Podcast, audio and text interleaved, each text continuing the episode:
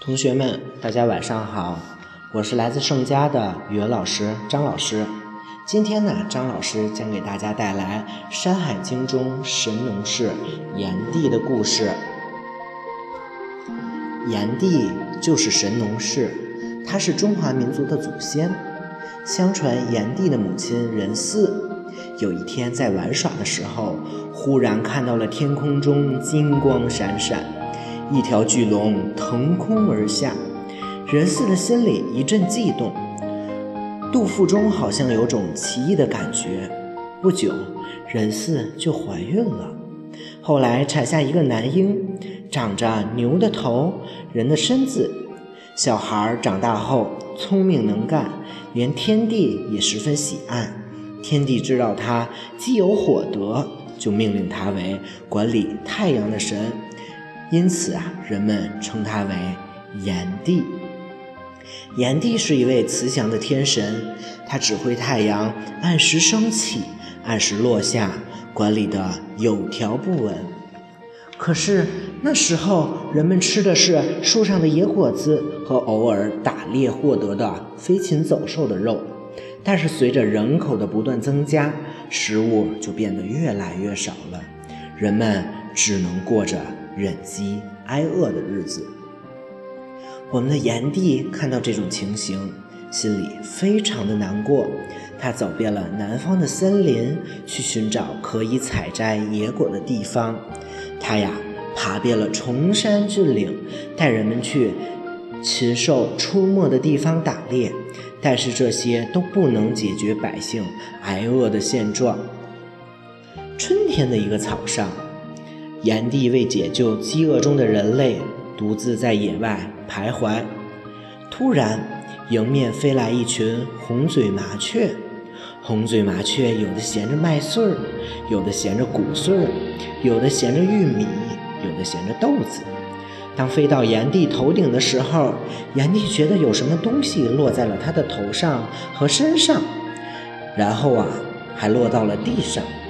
这个时候，炎帝俯下身子，从地上捡起几颗麦穗儿。放进嘴里咀嚼了起来，只觉口中有一股从未有过的清香，并且微甜的味道。他忍不住没嚼几下就咽了下去，顿时感到增添了力气。他赶忙将周围的麦粒、谷粒捡了起来，拿回去让大伙一起尝尝味道。大伙尝过麦粒、谷粒后，都觉得很惊讶。都希望能有很多这样的麦粒，炎帝更是日夜思念。他一有空闲，就会到红嘴麻雀落下麦粒、谷粒的地方去转悠，看看还能不能再找到这神奇的颗粒。转眼间过了一些日子，炎帝又来到了这里，他意外地发现地里长出了从未见过的绿油油的小苗。又过了一些日子，这些小苗。渐渐地长高了，没过多久，又高又大的苗上开满了小花。到了春天，那里由绿色变成了金灿灿的黄色，每棵苗上都结下了沉甸甸的果实。这一小片是麦子，那一小片是谷子，这一小片是大豆，那一小片是玉米。炎帝看着长成熟的果实，非常的高兴。看着这些成熟的果实，炎帝突然明白了，原来现在的这些都是当时他没捡完的那些颗粒长出来的。只要明年春天把它们作为种子撒在地里，到明年的秋天就会结出更多更多的果实。于是他小心翼翼地把地里的麦子、谷子、玉米、大豆都收集了起来，藏到了屋子里干燥的地方。第二年的春天，炎帝把这些种子撒到了地上，看着从地里长出的小苗长成了大苗，结出了麦穗、谷穗，打下了一堆堆粮食。炎帝又琢磨着粮食的加工方法，逐渐摸索出了收集种子、播种、除草、施肥、浇水的方法，并将这些方法都教给了人们。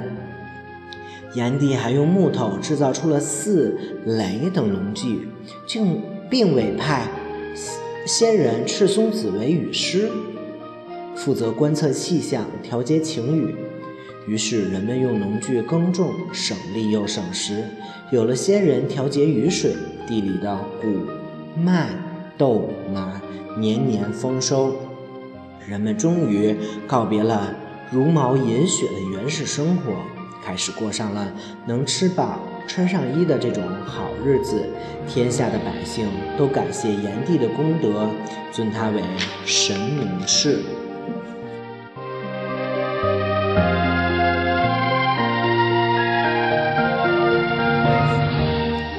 炎帝不仅是中华民族农业的开创者，还是医药和商业的始祖。他常年在四方巡视，看见很多百姓面黄肌瘦、疾病缠身。但是那时候还没有人认识草药，更不知道用什么来治病。炎帝决心要为天下的老百姓寻找到治病的草药。他带着几十位随从向西北大山出发，去寻找治病的草药。他们翻山越岭，来到了高耸入云的西山。远远就望见山上长着花花草草，随风飘来一阵阵异香。正当他们准备上山时，峡谷里突然跳出一群豺狼虎豹，把他们团团的围住。炎帝和随从们一起挥舞神鞭，朝这些个野兽打去。他们赶走了一批又一批的野兽，整整战斗了三天三夜。才把所有的远兽全部都赶跑了。炎帝和随从继续向山上爬去，爬到半山腰后，再也找不到了上山的路，只有像刀切一样陡峭的山崖。山崖低处挂满了瀑布，山崖上边还长着一些粗粗的青藤。只见有金丝猴顺着青藤和朽木爬上山崖。这个时候，炎帝受到了启发，就让大家砍树枝、割青藤，靠着山崖搭起了架子。三天搭上一层，从春天搭到夏天，从秋天搭到冬天，不管刮风下雨还是烈日炎炎，从不停工。整整搭了三年，才搭了三百六十层，搭到了山顶。炎帝终于顺着搭成的架子登上了山顶。山上到处都是各种各样的花花草草，炎帝高兴极了。他亲自亲自尝试各种各样的花草，还用身边来抽各种花草，使它们显示出不同的药性，找出能医治疾病的花草。有些花草是有毒的，可是开始时谁也不知道哪种草是有毒的，只有亲自咀嚼尝试后才知道。据说炎帝一天之中就曾经中毒过十二次。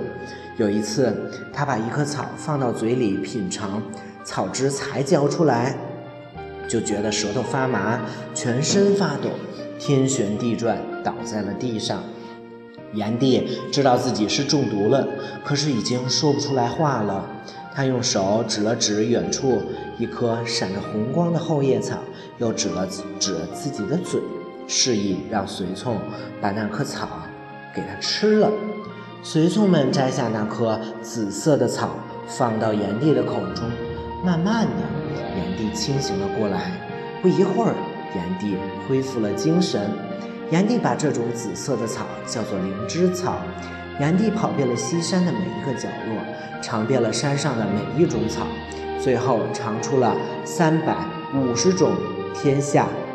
三百五十种天下这种能治病的草药，写成了《神农本草》，为治天下，为了天下的百病百姓而治病。